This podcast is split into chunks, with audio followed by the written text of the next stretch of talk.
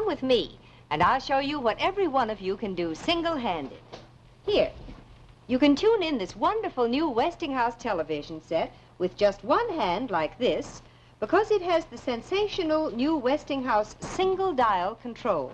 There's no more fussing with several dials. You just turn this one dial and you're tuned in perfectly. Now, in the set that you're watching now, does a channel ever come in like this and give you only sound? Or, when the picture comes in clear like this, is the sound ever so hard to get that all you hear is this?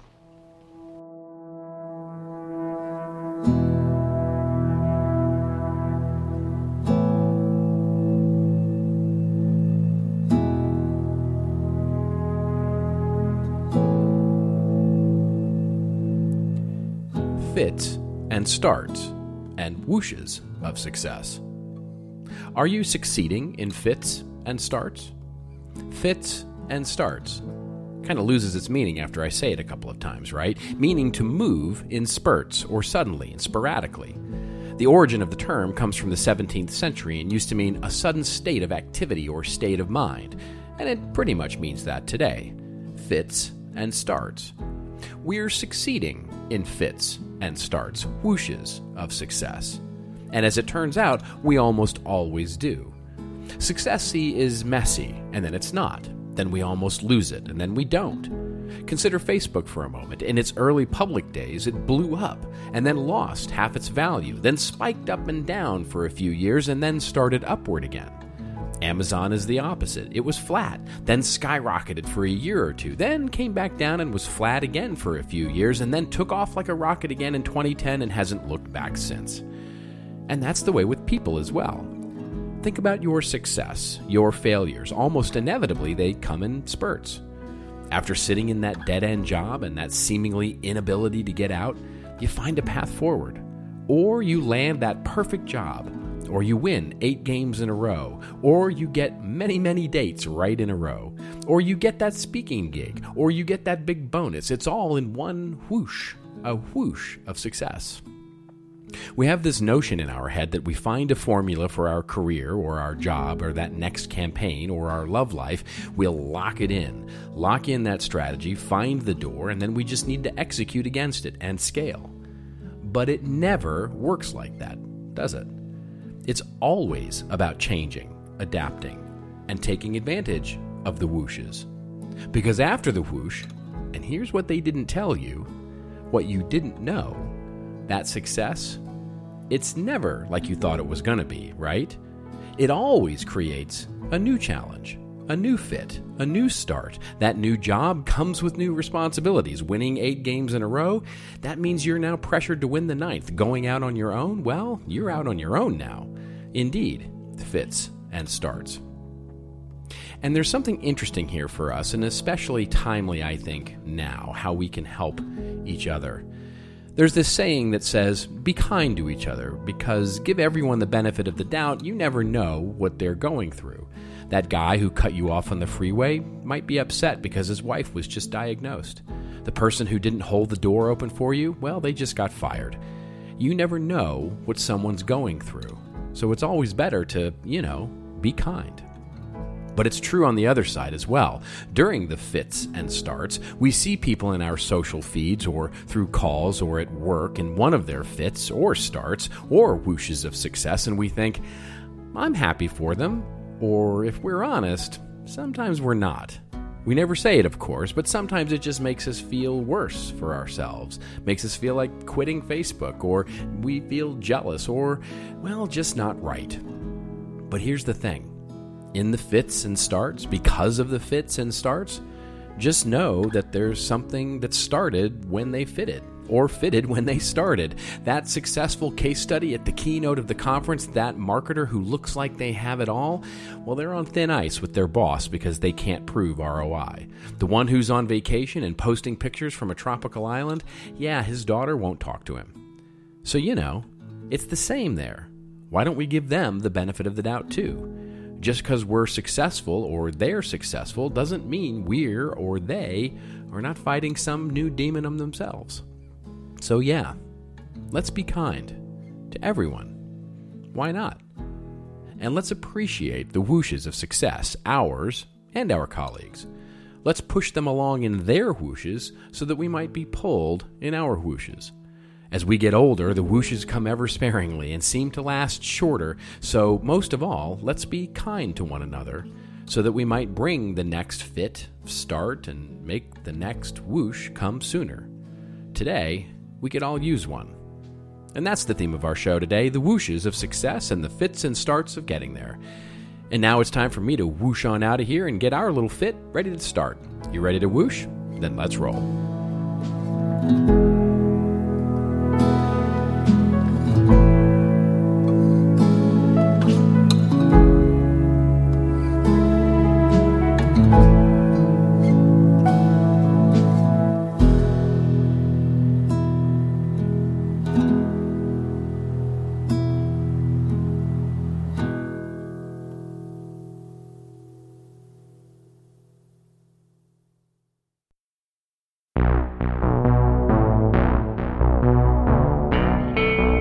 And now for your listening pleasure, here's Polizzi and Rose, P&R with This Old Marketing. Take it away, boys.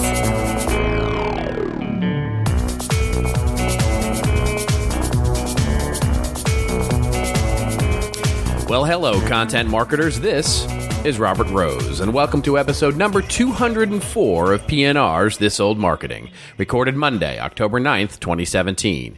And with me, as always, is my co host, my colleague, my friend, and the biggest whoosh of content marketing success, Mr. Joe Polizzi. How are you, my friend? Whoosh. Whoosh. Whoosh. It's a whoosh of success. A whoosh. Is this the story of Nike or something? What's the, It's no, it's the whoosh. That's the swoosh. This is the whoosh. Oh, the whoosh. Yeah, the whoosh of success. I guess it depends on is- what country you're in, depending if it's a swoosh, a whoosh, a noosh. Bada bing, bada boo. I got nothing. it's, we were just talking about it's Yeah. going to be one of those episodes because our sports teams laid a big old goose egg yesterday. Yep, our sports ball teams did not play well across the board yesterday. It was bad. It was bad. It was bad for my Cowboys. It was bad for your Browns. Bad for the Indians. Just basically bad. Just, just not good. Yeah, I'm hoping the I'm hoping the Indians have a turnaround tonight. Close out Yeah. the series. I do not want to go five games at all. So I'll be. That's what I I will be doing. So basically, that's why we're recording it in the afternoon here because I need prep time.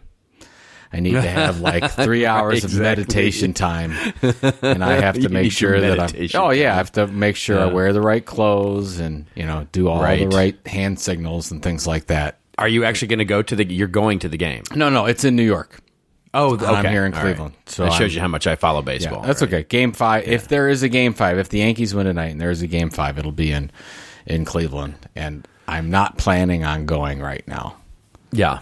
The last game I went to was Game Six of the World Series, and they lost. And I'm I'm not feeling. Right. I'm not You're feeling like you I'm might be the problem. I think I'm the problem. I think Okay. it's me. Yeah. So maybe I just shouldn't even watch tonight. I'll just do the, do the dishes and eat. I have taken corn. to I have taken to not wearing any memorabilia. Like I don't when I watch a Cowboys game, I don't watch I, I don't wear a hat, I don't wear a shirt, I don't wear my shoes, I don't wear anything with the Cowboys logo on it because whenever I do, they lose. And I broke my rule yesterday. And and so yeah. Well, first of all, that's not true because you wore Cowboys gear. Well, when that you was came the to Browns. Cleveland, that was the Browns. and we lost That's by a like forty. So don't That's be whole- that don't be that don't be doing that. Just say, oh yeah, well yeah, I'll wear it because it's the Browns and you- can wear I anything. felt pretty safe. I have to say, it felt pretty safe. Yeah. You should wear a Tom Landry hat. Is what you should wear. Yeah.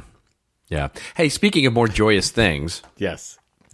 we have our uh, our well, we have master classes to talk about. Oh, we have We've all kinds. our- yeah. our- So, so a couple things to talk about before we get to our show sponsor. Yeah. Uh, we have Content Marketing World videos, videos on demand. You want to see all the videos, the great videos. They're amazing videos, fantastic videos from Content Marketing World 2017. You got to go to cmi.media slash video 17. That's cmi.media slash video 17. Use the coupon code PNR100 to save $100 off all the amazing sessions from Content Marketing World. And I think, I don't know the exact date, but in a couple weeks, they're taking them off. So, like, if you want to get them, you've got to get them in the next couple weeks, or they're not going to be available. Sorry, that's, That's- just the way wow. we do it. All right. That's that's how we market. they're when they're gone, they're gone. You got to get them now. That's all I'm saying about it. And also, our what is it? November sixth, the master classes start. Is that correct? There they are. Yeah, eight city tour. We are going on the road. I mean, we are literally Bob and uh, Bing on the road. We'll do our Bob and Bing. Bob and Bing. Bob I'm, and Bing. Yeah. I'm Bing. Definitely. You're definitely Bing. You're Bob. I'm for definitely sure. Bob. Although you don't like being called Bob. That's for sure. I think that's funny when people but- call you Rob. well, that you know that that has a whole story. Behind. It. I know. it. Well, Yeah. so yeah. I mean, like, quick backstory. If somebody says, "Hey, how's Rob doing?" I already know he was a friend. He or she was a friend of yours from ten years ago or before that. that is correct. That is, and that's exactly the right time frame too. It's pre two thousand eight. And then, yeah, if they say, Yeah. "Hey, how's Rob doing?" I say, "Well, where you been?" Like, don't be coming crawling back to Mister Rose now that he's made it, and you want something. Yeah, that's what that's usually what it made is. it. I haven't made it. I don't know if I made anything other than a pie lately. Oh, so anyways, back to our master classes. Go to Yes. contentmarketingconf.com. Contentmarketingconf.com. Make sure you check out the cities. We're going to be, um, I'm doing these by heart. So there's New York, there's DC, there is uh, Seattle, Boston. Boston, there is Chicago, there's San Francisco, and Austin. You Did I get them all? That's it. I think you did. Yeah, if I missed one, apologies to that city, but we can't do them all. We can only do eight because that's all Robert would do. That's all Rob would do.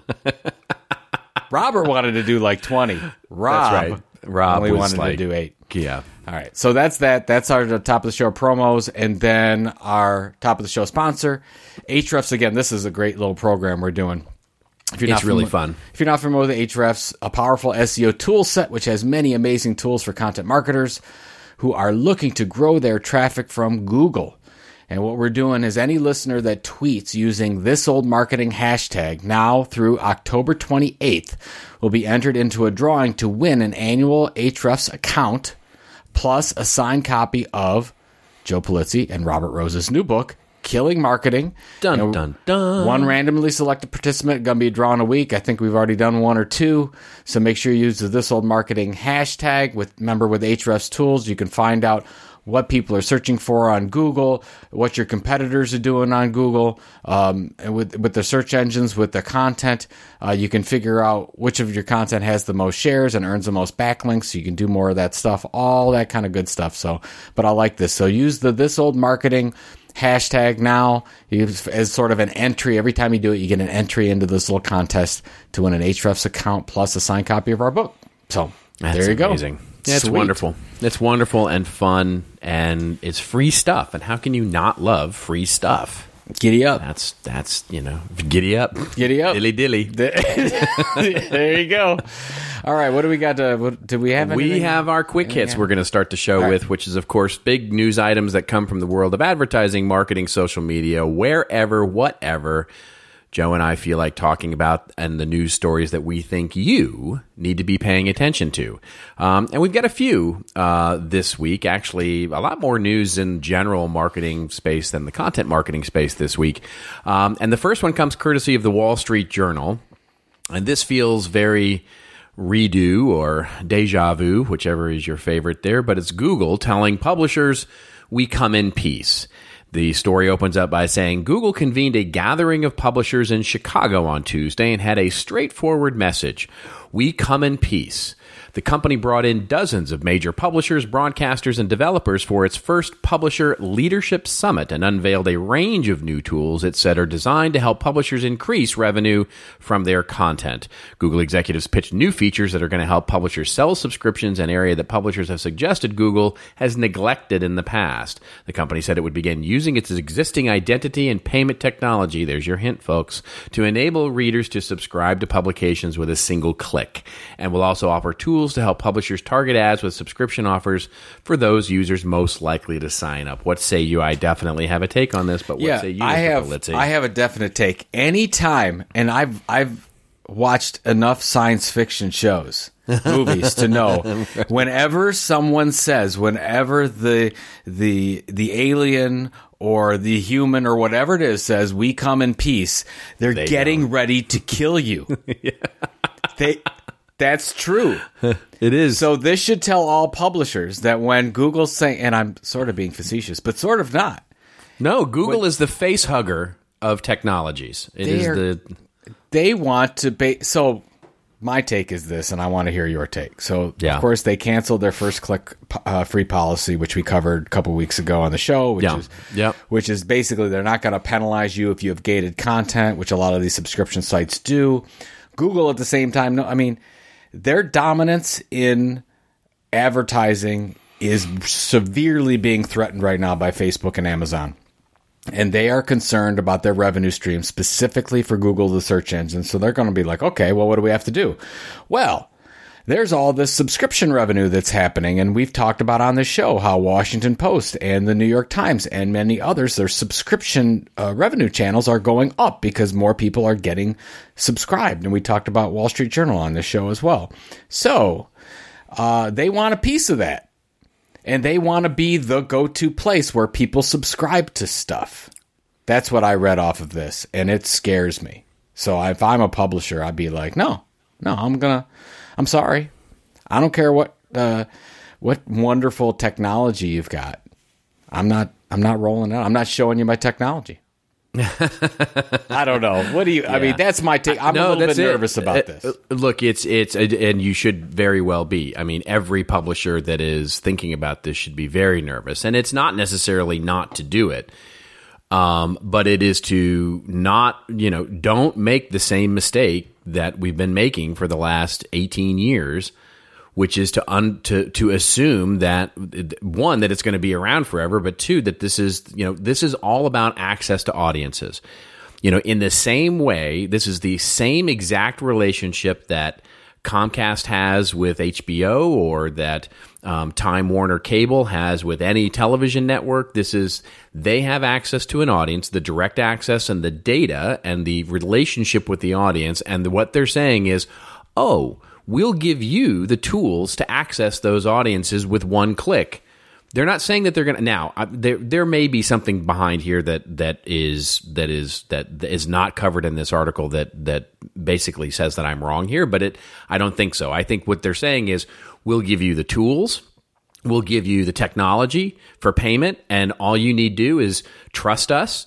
That what will happen is is that they'll come in, they'll hit one click, they'll subscribe, then we'll provide you the technology to make the content available to that subscriber, and we'll give you a revenue share on the back end of it. And that's the way it's going to be. And the the most valuable thing there isn't the transactional money; it's the it's the relationship with the audience and the data that that audience provides. And so, you know, four years from now, when Google says, "Oh, remember how we said we were going to give you ninety percent of the fee? Well, now we're going to give you fifty percent of the fee." Don't come crying if that's where you bet your business. Well, yes, I am in total agreement. This article, and I don't know if it's the way it's written or what happened in that meeting, but it just doesn't so- sound right. Even when the quote, oh, publisher said, we've been wanting this technology for a while. Thank God Google's doing this. What? Go do it yourself. Go, if you're Right. a publisher, you, you, you, there, all the tools are there where you can make it pretty simple for people to subscribe to your stuff. Technology is There, you don't the have to wait here. for yeah, you don't have to wait for Google for anything. If anything, and you, I mean, you and I have talked about this at length as well. Now is the time to sort of um, stand away from the Googles, the Amazons, the Facebooks, the Snapchats, all that, and really focus on our own audiences, our own relationships, because they want them. They want them all because course they do. because if they have access to the audience, that's how they'll be able to monetize it better and more efficiently than you will as the publisher or a brand for that matter. That's right. And if you're a small publisher, of course, this is something that you have to take a look at because this is something where you may be able to, you know, do a flanking maneuver on one of your competitors and actually get some prominent placement, but just be aware of what's going on here that you are you are building, you know, a a, a temporary at best mechanism to pull in subscribers and if you don't have some mechanism to pull that audience in and make a direct relationship there you're ultimately going to regret that decision but but so it's something you know this is the classic sun tzu you know art of war keep your friends closer and your enemies closer or whatever it is and and and yeah so you know look at it and think about it but be just aware of what's what's really happening here Yeah, I don't. I think we. I don't think there's anything else we could say. Be totally. ca- And by the way, this is not just a publisher issue. This will be a brand issue as well. So That's right. That's right. It's just it's just positioned right now as a publisher issue. Here that's exactly right Yeah. that's exactly right All right. All right, moving on here to our next quick hit, which is Amazon is readying its blitz on the ad industry. Big hat tip here, by the way, to Joachim Detlef um, at J Detlef on the Twitter. Thank you, Joachim, for sending this over. Um, and this comes courtesy of Digiday.com. And the article opens up by saying Amazon continues to make serious inroads into the advertising business. Its latest move, a new office in Manhattan, that it says will bring 2,000 jobs, mostly in advertising, to the city and closer to Madison Avenue. Multiple media agency executives in New York said they've been hearing more from Amazon reps who are trying to sell them and their clients on Amazon advertising. Another executive said he's hearing from Amazon more, and Amazon has hired programmatic specialists from his agency in New York. Um, I have I have a take on this. Did Yeah, you, I, I want I want to hear your take. First of all, just so you know, it's Joachim. Yo, oh, so- okay. All right. It's not, Well, but I right. yeah, I think you had Joaquin Phoenix on the brain. Okay, there Um, you go. But that, There- but yeah, I want I want to hear your take on this one. What exactly is Amazon doing right now? So this is something that has become an increasingly bigger part of certainly in CPG. We talked a little about this a couple of episodes ago when we talked about Mark Pritchard and his move at P&G to get more uh, I don't know, in bed is the right word, but it's basically you know closer to Amazon, which is Amazon's platform. You can buy advertising on it. You can buy you know pay per click and and also display based advertising to get higher. You know, Amazon is a huge search engine. Think about it for a second, right? It's it's one of the largest search engines on the planet and you can search for anything there, including all the different kind. You know, it's more than books and products and all this kind of stuff. It's services and all sorts of things. And so Amazon has increasingly been opening up more and more types of uh, real estate and ad programs, including programmatic ad programs for companies that want to either appear higher in search rankings or at the bottom of product pages have related types of products and advertising or people who bought this bought that sort of things.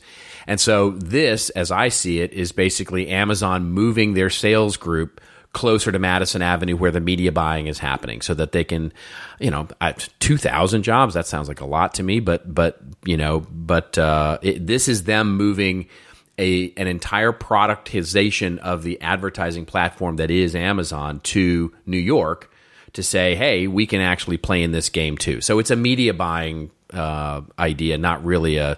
You know, we don't. We shouldn't think of this as them getting into the creative, and although they may, I mean, maybe they get into Well, creative here, but but but they're I definitely read- getting I- into the technology side of it. That's what I read. I read that it's it's the start or could be the start of that.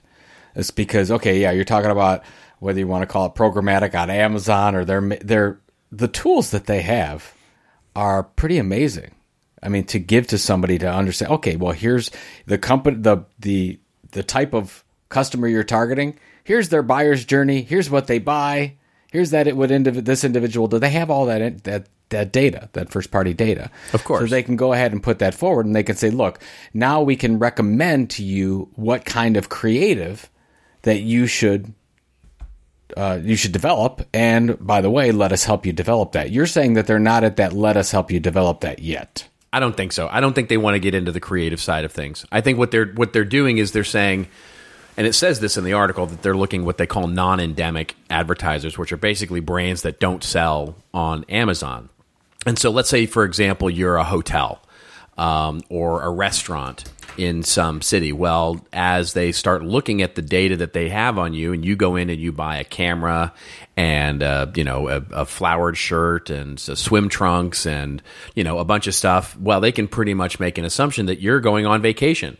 So they can start showing you ads, or you know, for hotels and for restaurants, and then using other ads uh, and data that they can pull from you. They may be even able to tell where you're going.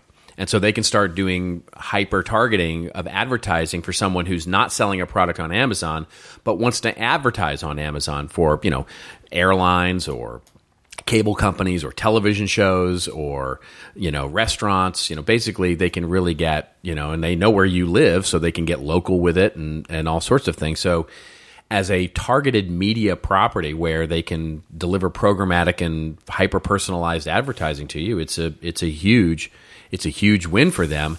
And by the way, a first step in them starting to monetize other content properties that they've got through other elements across Prime and television, et cetera, et cetera. So this is the first step in them sort of being able to sell programmatic advertising across a number of their content properties, not just the shopping experience. Well, I think the one thing that's interesting that we were wondering when they were going to really do it is to open up the advertising opportunities across their platforms. And exactly. this and this, this obviously is, is, a big yeah. signal saying, "Hey, here it is. We're open for business." And they're so them being able to monetize that is incredible.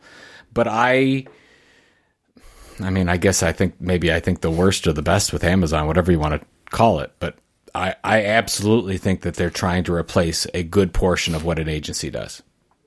I think that we'll that's, com- that's, I think we'll that's see. coming. We always think that it's not. Oh, Amazon wouldn't want to go there. Like, oh, well, they don't want to get into that business because it's too low margin or whatever. And then oh, they don't want to get into services business. Well, then you know they're going to get into it because they want to get into every business.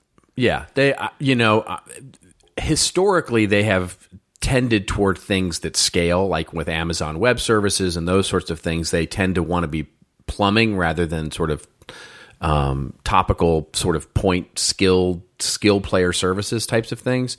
Uh, so I see them moving more into that direction, but but it very well could be. I, I do not disagree that we could see them get into creative services types of of, of plays. Certainly as an adjunct of what they're of what they're doing. I don't know if you did you see the 60 Minutes last night when they talked about um, the guy who ran uh, Trump's campaign on social media, and they talked about having embedded Facebook personnel as well as embedded uh, Twitter personnel who worked at both companies, sitting in their offices, you know, doing basically helping them optimize the advertising and marketing. Kidding? No, I did no. not hear that. Oh, you oh should see God. it. It's, yeah, you should go see it. It's a really interesting story. Politics aside, just as a marketing story, the idea of what they've been, what they were able to do with hyper targeting and programmatic and you know really personalized advertising was pretty powerful. And they, according to this guy who was interviewed on 60 Minutes, they had people from the companies embedded in the campaign working on them and helping them optimize it and offered it to the Democratic Party who turned it down.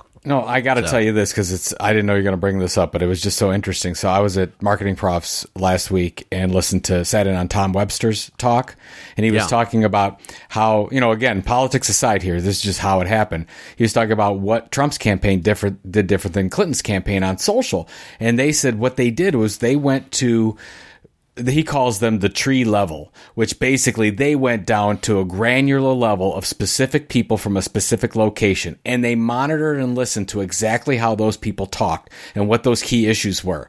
And then they got that information back to the to the Trump people, and then they would put that specific lingo. And he showed examples of it that, okay, if they're talking about, if Jobs was really important in this one, or something about Clinton was really important in this one, he would go and when he gave a stump speech, he would use what they, what they uh, derived from their Facebook listening research. Yeah. That's and what it, this guy said. That's it was unbelievable. Guy, yeah. Yeah. Oh that's gosh. what this guy was saying. He was saying basically they created and I may get this number wrong. This is from memory, but they were they were saying that they created hundred thousand ads per day. They were creating like tens of thousands of ads, personalized ads per day, um, using the technology to be able to sort of just throw together headlines and images and doing testing and all that kind of stuff. It's it's it's fairly remarkable what they what they were able to do. So I don't even know how we got on that topic. Yeah, But yeah. I just I was talking about the sort of you getting talking about Amazon offering up creative services as a as an. I, I could see it being an adjunct service that they say, "Hey, listen, you want to take Yeah. advantage of the Amazon platform? Let us. We'll show you the creative services that make this really optimal, right, for you." But So the I one see them doing that. Well, the one thing that I do know, like uh, you know, Amazon cons- conspiracy theories aside, is I've been talking to a lot of marketers that say if you obviously if you want closer to the buying decision, and instead of going to Google search engine, you're taking those dollars and moving them to Amazon. yeah, That's happening right now, which is why going to our first story, why Google's freaking out a little bit because they're looking for every other possible uh, revenue channel right now. Because if you were if you were typing in for a particular product right now, and you're like, I want a really good product search, Google's not the best place to go. It's Amazon no, and it's not even course. close. Yeah. But I don't think people have now people have the opportunity to advertise on there. That's a big difference. I know they're saying non-endemic right now, but that's that's short term. Yeah, no, it's it's. I mean, it's it's it's it's very. It's uh, well, the endemic stuff is there for sure already. I mean, Yeah. the endemic stuff is already there. There, this is the expansion of that, right? You know, so I mean, if you're selling products on Amazon, you've got a whole strategy around how you're optimizing for search, and you're, you know, I mean, I I worked with a consumer brand just recently where they've got a whole team that is built around optimizing their pages for Amazon search, right? Through content, like doing video content, doing how to content, building an entire microsite within their Amazon product pages so that they are, so that they're optimized for search. It's a, there's a whole team for that. It's amazing. It really is. Yeah. Times are changing. They're tangent. Yeah. All right. So last story here. Um, just a quick, another, just really quick, quick, quick hit here. This is from uh, Mashable. Um, and it's about a story that we covered. I think was it last week we did the Fearless Girl. No, it was a couple weeks ago. marketing- A couple, weeks, ago. Okay, Yeah. so we we covered for those of you who might not have heard the show. We covered the Fearless Girl, which is of course the little statue um, in the middle of the Wall Street district. It stands in front of the bull, and it's done by State Street Bank. Um, and we talked about it as an interesting example of content marketing. Well story comes out in Mashable, um, and uh, it's basically the headline is "Fearless Girl." Um, State Street pays for inequality. Um, by, by the way, big, big, huge hat tip here to uh, Gene Fox, um, uh, who sent this over. I'm sure I'm mispronouncing Gene's name as well. So it's it's the week of mispronouncing names. Um, anyway, the article opens up by saying, "Don't talk the talk unless you can walk the walk." State Street Corporation, the financial services firm behind the Wall Street statue of the fearless girl, will pay $5 million after a Department of Labor investigation found the firm underpaid female and black executives. Um, and so this brings up an interesting point, which is, I mean, just my quick take on this is the opening of the article is perfect, right? Don't walk the, don't talk the talk unless you can walk the walk. So many times it's easy to come up with a content marketing story but if you can't support it with your with your actual dealings and the things that you do, it's probably not the right story for you. Yep. I I mean, hashtag you had one job. I mean, I just it, this this baffles the hell out of me how you could put this much see this much success and not figure out how to go fix that. I mean, that's anyway. It's it's it's. I don't have much more to say than that. I don't know about you, but but it's basically I it, you had one job, and I, it's it's very hard to Well- figure out how they got caught doing that. yeah, very simply. You can't put your stake into the ground over an issue if your stake's made of marshmallows. I mean, that's basically what it. That is the tweetable moment here, folks. you can't put your stake in. The When I saw Your this- steak is made of Uh, marshmallows. when I saw this, I was just I couldn't I could not believe it when I saw this that that that that I some- know. that they they they did this amazing thing, this initiative, this fearless girl thing that you and I talked about. They were like, man, this is fantastic, uh, and a lot of groups were behind it. And then the real story, the truth going on in the organization, does not align with the story they're trying to tell right. and you just can't do it that way. That's what, like, you know, I mean, if you look back on, I mean, not not to get way way back, but if you remember the BP oil spill, and then some of the storytelling that came out about uh, like BP, oh, we're really into helping the environment and other things. Well, they had to they had to pull back from that quickly because you can't, you, they couldn't go that they couldn't tell that story because it just didn't make any sense with what, what they what was going on in the world right now and what they were involved in. Yeah. Maybe they can come back to that at some other time, but you've got to clean up your house first before you uh, you start marching Yeah. a, a story like that out. You So- can't put a stake in the ground if your stake's made of marshmallows. That's that's, that's line. That's a classic. I don't line even know why I said that. I it's like uh, it's not like I wrote that down or anything, but I'm gonna have that tattooed on my right. It's good. arm No, it's it's a T-shirt for sure. yeah, I- I- and definitely I, a I can see the visual already. I can see the visual, which is a steak made of marshmallows. yeah. All right. now we're going to go to our in-depth stories, ladies and gentlemen. The stories that we want to cover just a little more in depth because they pertain specifically to content marketing and stuff we talk about a lot. And our first and only story here in this section this week um, comes from FastCompany.com. Uh, and the headline is Blue Apron launches a new branded podcast, Why We Eat What We Eat. So it's a wonderful success story here. Uh, by the way, big hat tip here to Jackie Chicarellas. Jackie. I love Jackie so much. Um, and uh, she sent this over. So thank you very much for this, Jackie. The article opens up by saying, as I've written about before, the author says, the proliferation of branded podcasts over the last year continues as marketers become more comfortable with the growing media format and look to engage people beyond a host reading out a scripted message.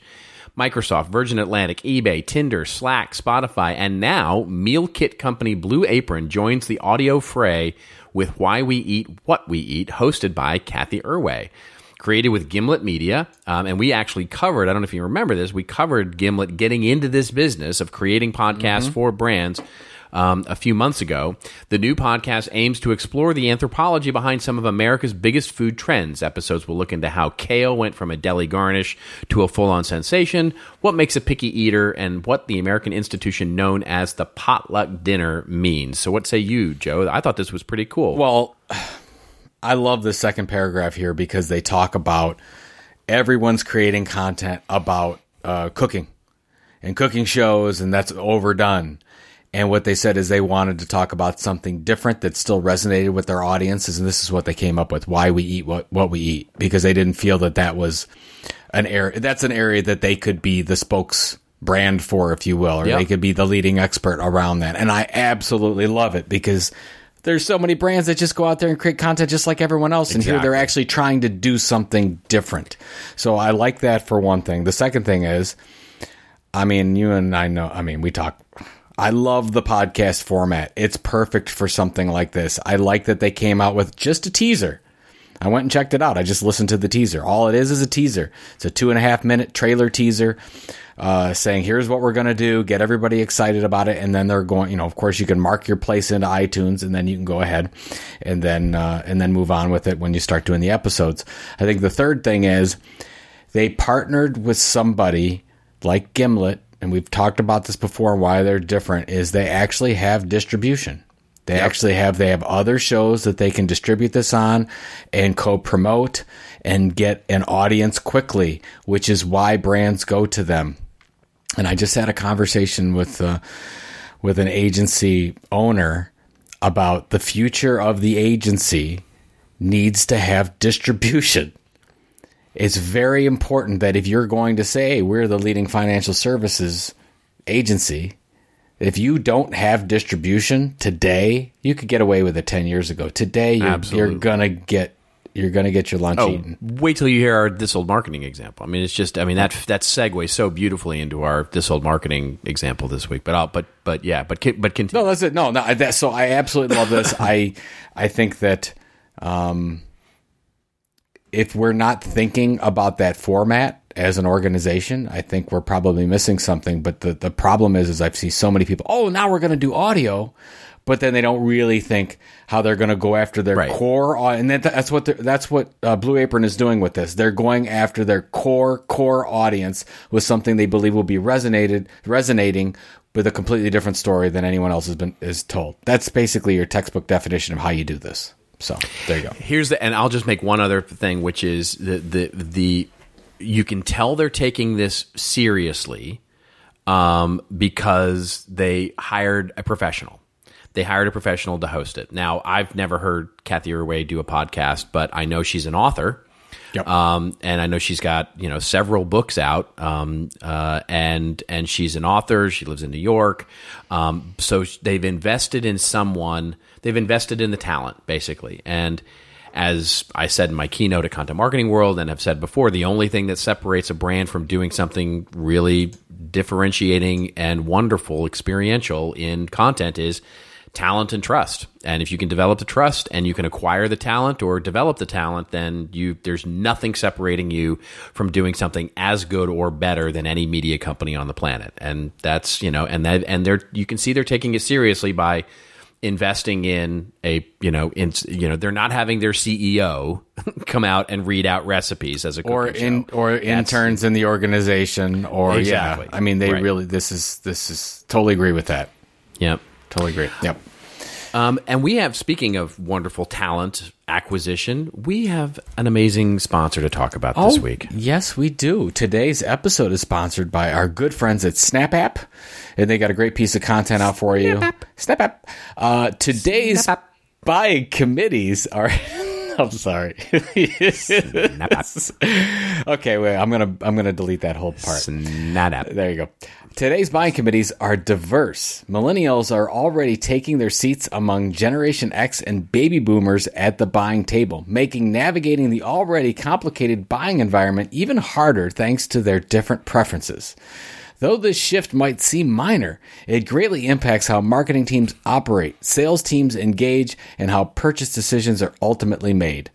Now, here's the good part about this whole thing. SnapApp and Heinz Marketing recently conducted research to answer the question how do different generations like to buy? Are you curious? Maybe you're curious. I'm They- curious. Are you curious? They created a report just for you, Robert, called The Millennials Are Here.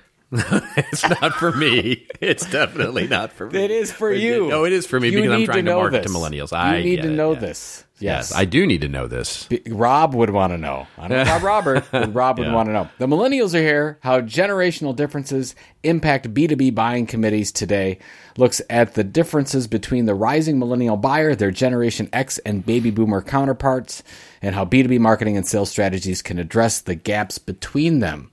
Go to the report to download it now. CMI.media slash PNR204. That's CMI.media slash PNR204 to get this amazing report called The Millennials Are Here. And they come in peace. This is yeah, it's it's the same yeah, it's that's a that's bring that's a way to bring it back to the front of yeah. the show. Boy, you were just so good at that. I, it's, it's what they. It's what the. It's what the comics. The call. The callback. Oh, That's the yes. callback. Yes, yes. Well, you would know this because you spent a lot of time in com- comedy club. I did. I, I grew up in comedy clubs. Um, A lot of people don't know that. I, don't even know if we've I- ever talked about it on the, sh- on the show. I mean, you Yeah. spent hours and hours almost every day inside a comedy club. I did spend every day. I, I worked my. That's how I worked my way through what I attended of college.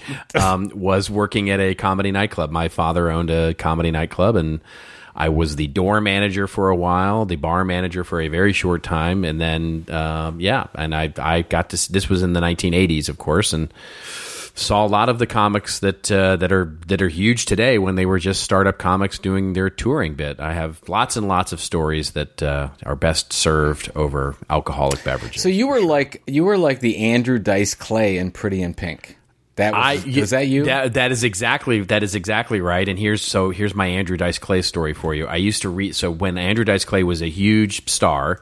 Um, he would come to our comedy club, and it was when he was getting all these television roles. And I used to read lines. I used to read lines with Andrew Dice Clay. And people don't know this. Oh well, I don't know how many how many people know this or not. He's actually not Italian. Um, he's uh, a very nice Jewish kid from I think the Midwest somewhere, and he's a lovely, wonderful man. Um, and was very nice and and very kind and um, uh, and but uh, he the whole dice thing is is really not his is is he's not that he's not that guy but uh, but a but a wonderful man nonetheless. And I used to read lines with him on, on his when he was on TV shows and That- help him practice. oh, that is a good story. Yeah, Oh man, you're friends with the. Do you write to him? Do you keep in touch no, with him? I do. Not. He's got the new I show out. not. He's got that new show out. He's doing pretty well. really? Yeah. He's Yeah. doing well. No, this is Okay. a long time ago. All right, a long, long, long time ago. All Fair right, enough, ladies and enough. gentlemen, it is time for your favorite part of the show. It is our rants and rave section, where Joe and I go off on a little bit of a rant or a little bit of a rave over something that oh makes us feel like you know we're just ready to pound our head into the wall, or something that makes us feel like we've had a fit and start of some new whoosh of success. And let's see, uh, you are. I'm going first because I have this old marketing this week. Yes. Um, we're back, to reality. Yes. Back to reality. Thank is God. Exactly right. Um, I have a rave this week. Um, it is an article. It is it is rare that I want to rave about an article in the Drum, um, because normally they they are writing articles that makes us want to tear our hair out. But this article is just fantastic, um, and it talks about something that uh, I've been on about lately, and it's just really. Um, I, I think the story is great. The article is great. Something that you should go read. The headline of the article is Preparing for GDPR has completely changed Lloyd's digital marketing strategy. I've had the, the, well, let me tell you the story first. So the story is about Lloyd's Bank. And it opens up by saying two years into preparing for the May 2018 GDPR deadline, Lloyd's Banking Group has overhauled its CRM strategy across its major brands to focus on how to content rather than product marketing. Uh, and so, as they say, for example, in the run up to Christmas, Lloyd's might have previously emailed customers about the latest credit card deals or rewards for opening a new bank account. But this year, customers are going to start receiving information about how to shop safely online or what should they do if they realize they've been the victim of identity theft. The shift away from product focused marketing toward relevant content marketing came as a direct result of its work to prepare for the new GDPR, General Data Protection Regulations, which is the EU um, overhaul of data and privacy that's coming um, in the middle of next year. This to me is something I've just been screaming from the rooftops for those who have been uh, listening, um, which is GDPR, and this I, I, it's so funny because last week I was working with um, a risk and compliance um, set of consultants um, who deal with people who work in risk and compliance and legal and IT, basically risk and compliance professionals in large enterprises, and they're all thinking about this, right? They're all looking at GDPR and how they're going to comply and how they're, and what we keep saying is this is not a risk and compliance issue. This is a marketing issue. And if marketing isn't involved in solving this, it is going to be a big fat fail because what risk and compliance are going to say is stop doing marketing. And you know stop doing content stop full stop stop doing it because that's the way you comply with GDPR is just stop collecting consumer data. But of course there's a differentiating wonderful way to do this which is to use content marketing because co- GDPR is the perfect business case for moving to a content marketing oriented strategy and this article is just like the first and what I suspect will be many forward leaning brands who are going you know we can still get customer data and we can still use it to our advantage in driving value for the organization. We just have to switch our content strategy out for something that's valuable to the customer. And that's what this Lloyd's article is talking about and why I wanted to rave about it. So it's just it's fantastic. It's just a it's just a great example of how a brand is evolving in this new data and privacy oriented space. Yeah, this this could easily have been one of our lead articles. So I'm glad you uh, I'm glad you covered it. So, Yeah, Thank- absolutely. thank you for that's that. my that's my rave. do you have a rant this week? I do not. No, Oh I don't have anything bad to say this week. This I'm is- trying to be kind. So this, week. is so I have. I'll try to make up for you then. Okay. Uh, no, I've got it. I got this. It was almost perfect timing to get this Seth Godin blog post because I don't know about you, but I've been just been noticing Robert as I walk around and interact with people and I go to conferences, how many people have their heads in their phones and they're not paying attention to anything anymore. They're just paying attention to whatever's going on in their phone and they're kind of missing life that goes on. And I want to read a portion of this from from Seth Godin, and this is his uh, October 9th blog post. He says it's called "The Engine of Our Discontent."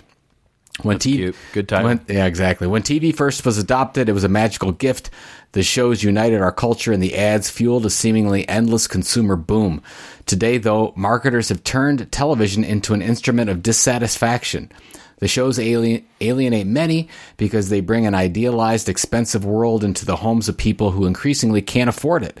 And the ads remind us just about everyone that their remind just about everyone that their lives are incomplete and unhappy unless they buy what's on offer. Worse, cable news is optimized to shock, frighten, and divide the people who watch it. Social media can amplify all these downward cycles. It's TV times a thousand. Hence, a middle class, millions of people who would be as rich as kings in any other time or place that's angry and disappointed and feeling left behind. Victims of a media regime where they are both the user and the product.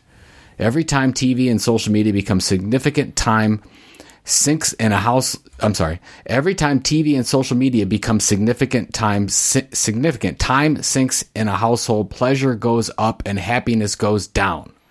The solution is simple and difficult. We can turn it off. If it's not getting you what you need or want, turn it off for a few hours. So that's, you know, you can take it for what it is. Right. I, I'm I'm personalizing it a little bit to see a lot of people around me watching more having more and more screen time, just not TV. Just TV plus screen time plus Netflix plus everything else. And I see more and more of those people unhappy. And I think that the two are definitely tied together. And uh, so this is not necessarily a marketing issue. I think it's a personal issue, although marketers definitely are having a hand in this uh, and keeping this going. So I just wanted to throw that out. I've had a few of my friends email me over the last two weeks that they're they're they're quitting social media full stop, except for you know the professionals on their you know when they go to work they check their company's stuff that they're doing, but they're but they're quitting Facebook because they found themselves you know they did some sort of self reflection and found themselves just unhappy when they did it. You know they just sort of said, "Wow, I'm I'm feeling jealous."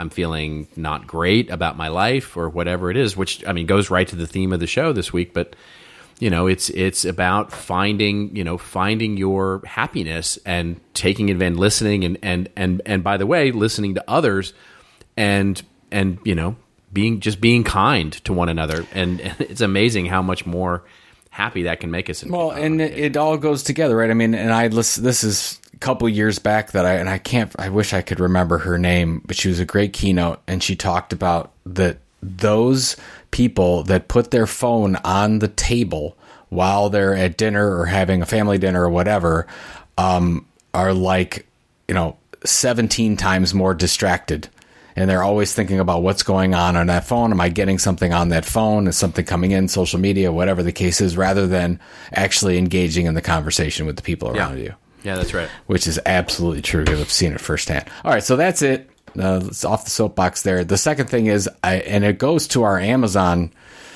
Um, this is just a quick commentary, but I've been following. Amazon made an announcement on Friday that they're going to make a decision about whether to get into the pharmacy industry by Thanksgiving. And this is an article, I'll put this in the show notes. It's it's from thestreet.com. It says why Amazon may want to crush Walgreens and CVS by selling prescription drugs. so, uh, so whatever whatever you take from that on Friday and today continues on Monday. There's a sell off in uh, pharmacy companies like Walgreens and CVS uh, because everyone thinks, oh my god, Amazon is getting into that industry. The only thing I have to say about that is this: is that if you whatever your industry in, I don't industry whatever industry you are in, whether it's B two B or B two C or nonprofit or whatever. Honestly, I would be thinking about right now whether it's Amazon or not, or who's the disruptor that you're not thinking about. Because this is what t- generally happens: is that somebody comes along that you weren't expecting. Like we're we're uh, taxis really thinking about something like Uber happening or Lyft or whatever the case is, and was Walgreens and CVS really thinking that Amazon would get into the prescription drugs bu- business? Whatever, doesn't matter. But that's where something that can help from a content perspective is if you do a content audit and a competitive analysis on the type of content marketing you're creating and then you actually do a full analysis and you look at all the competitors that are that are creating content you will get a full scope over your competition rather than just looking at your real competitors so if you, you got to look at bloggers and influencers and media companies and competitors and side competitors and Amazon and Google and whoever else, really do yourself that favor. So that's, you know, whether you want to just say, oh, what would, would Amazon or some other company get into this industry? Put that to a side for a second. Do yourself a favor and do a real content audit, real competitive analysis on what you're trying to become the leading expert in because maybe that will help you with whatever that business model is for you in the future. So there you go. That's fantastic. It's fantastic. It's it's it's um yeah, I you know, uh, yeah, I, I just it's, Whoosh. it's real yeah, whoosh is exactly right. Whoosh is exactly right. That's exactly right. It's and it's just paying attention because it's it's these are the kinds of these are the kinds of data points when you start looking at them that you go, yeah, this is this is the kind of thing we need to pay attention to because it, it triggers the next whoosh. It's well, it um, goes it goes back to obviously it goes back. That's why we talked about this in Killing Marketing. That everyone continues to think. Everybody in the marketing department just thinks that these are the products and services we're going to offer. That just it just going to go on and on. When you really start to understand this, is that probably in five years we won't be offering hardly anything. I mean, what was that 3M stat that you said every year something like 60 percent of their revenue comes from uh, from the last two to five years or something like that of new products. I can't remember what the stat is, but there's more and more of that happening where you have to keep re evolving and rethinking what business you're actually in. So, That's right. There you go. That's exactly right. all right. So, All right. This old All marketing. right. Yeah, we have a wonderful example. So this is a really cool example, not the least of which uh, of reason is because of what you sort of went on about um, just a little bit ago. Um, so this one. So do you read or do you subscribe? I mean, you know, you're a traveler guy. Do you do you read the Points Guy?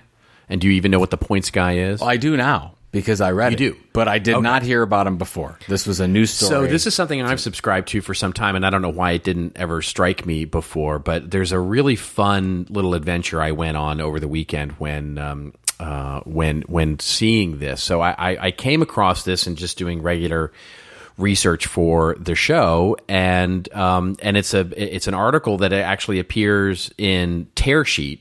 Um, tearsheet.co um, is the name of the website. And the headline, which is what appeared in Google News, and I would not have even thought this, but I, oh, I saw the headline and it made me click on it how the Points Guy became the industry's best content marketing channel. Um, and I thought, wow, that's very interesting. I went and read this and the article, and the article is a wonderful article about the the Points Guy. Interestingly, while it's a really wonderful article about the points guy, it really missed the big story, which is actually fascinatingly a killing marketing story. So let me tell you what I mean by that. All right. So the points guy is, of course, if you don't know, um, a blog started by former Morgan Stanley guy. Um, he was a recruiter, actually, had nothing really to do with the finance side, but he was flying all over the country looking for new talent um, for Morgan Stanley. Uh, so for fast forward seven years later in this blog, and he calls it the points guy, which is uh, if you haven't read it, and I read it regularly, if you're a frequent traveler, it basically is how to get the right credit cards and, and point systems through frequent flyer and traveler programs, and which ones you should be, you know, members of, given your particular style of travel and style of lifestyle and what you what you want to achieve.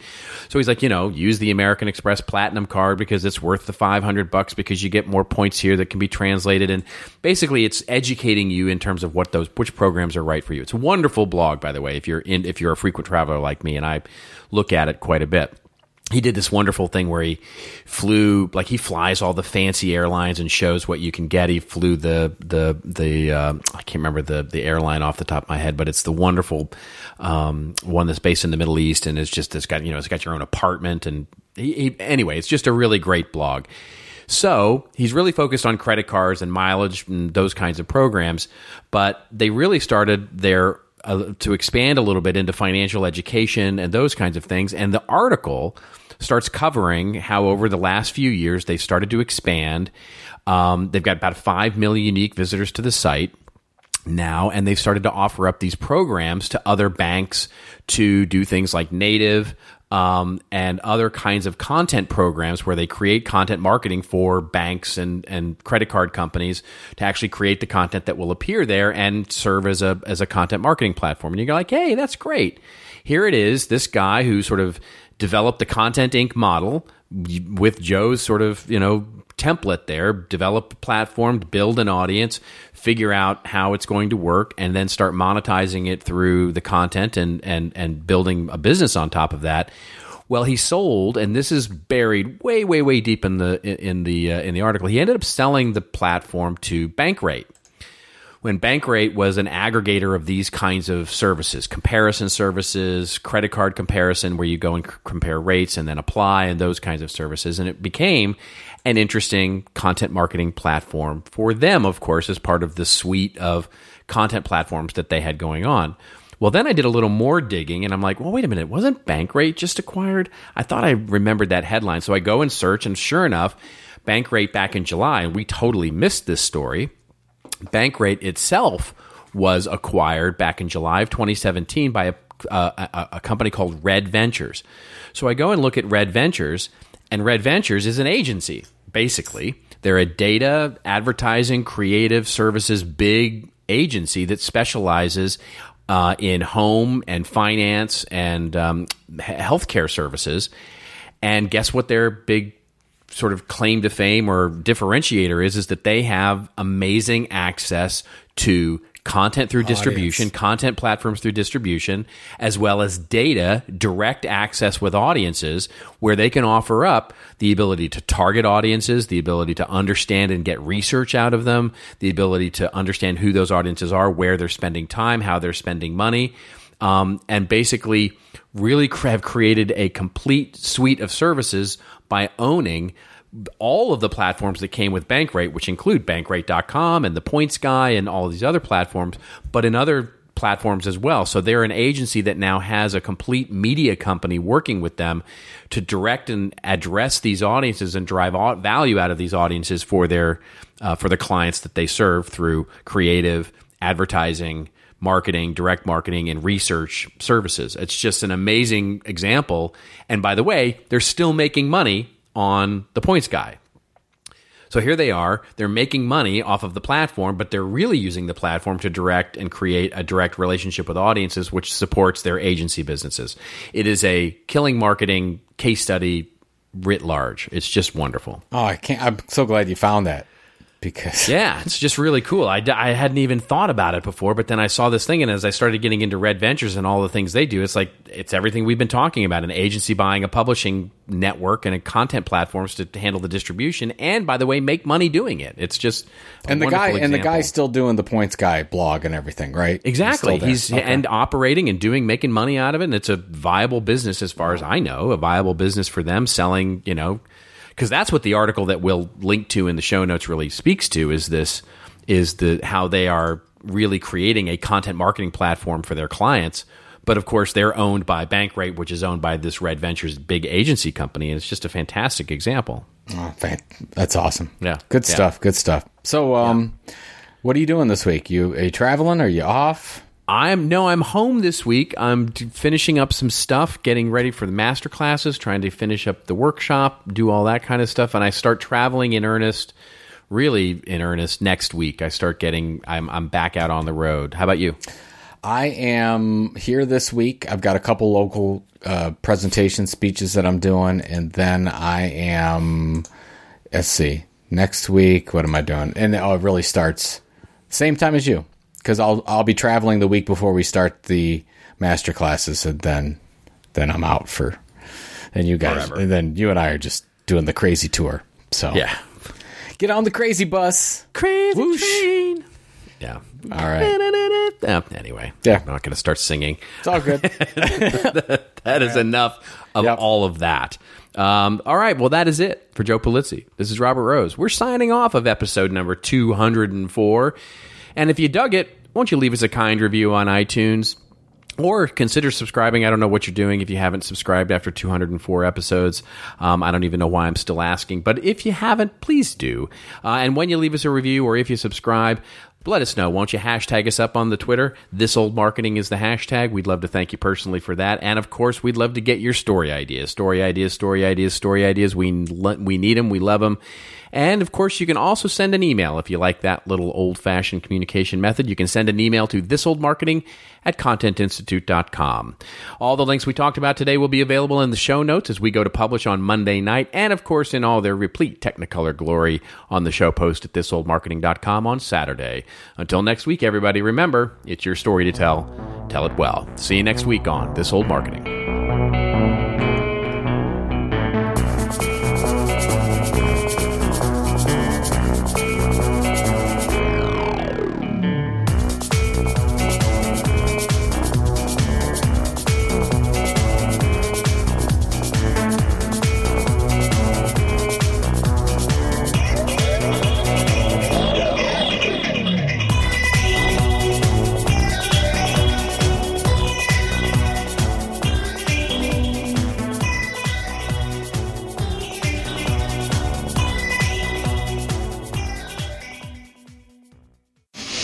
This show is part of the CMI Podcast Network. Check out all of our shows at ContentMarketingInstitute.com.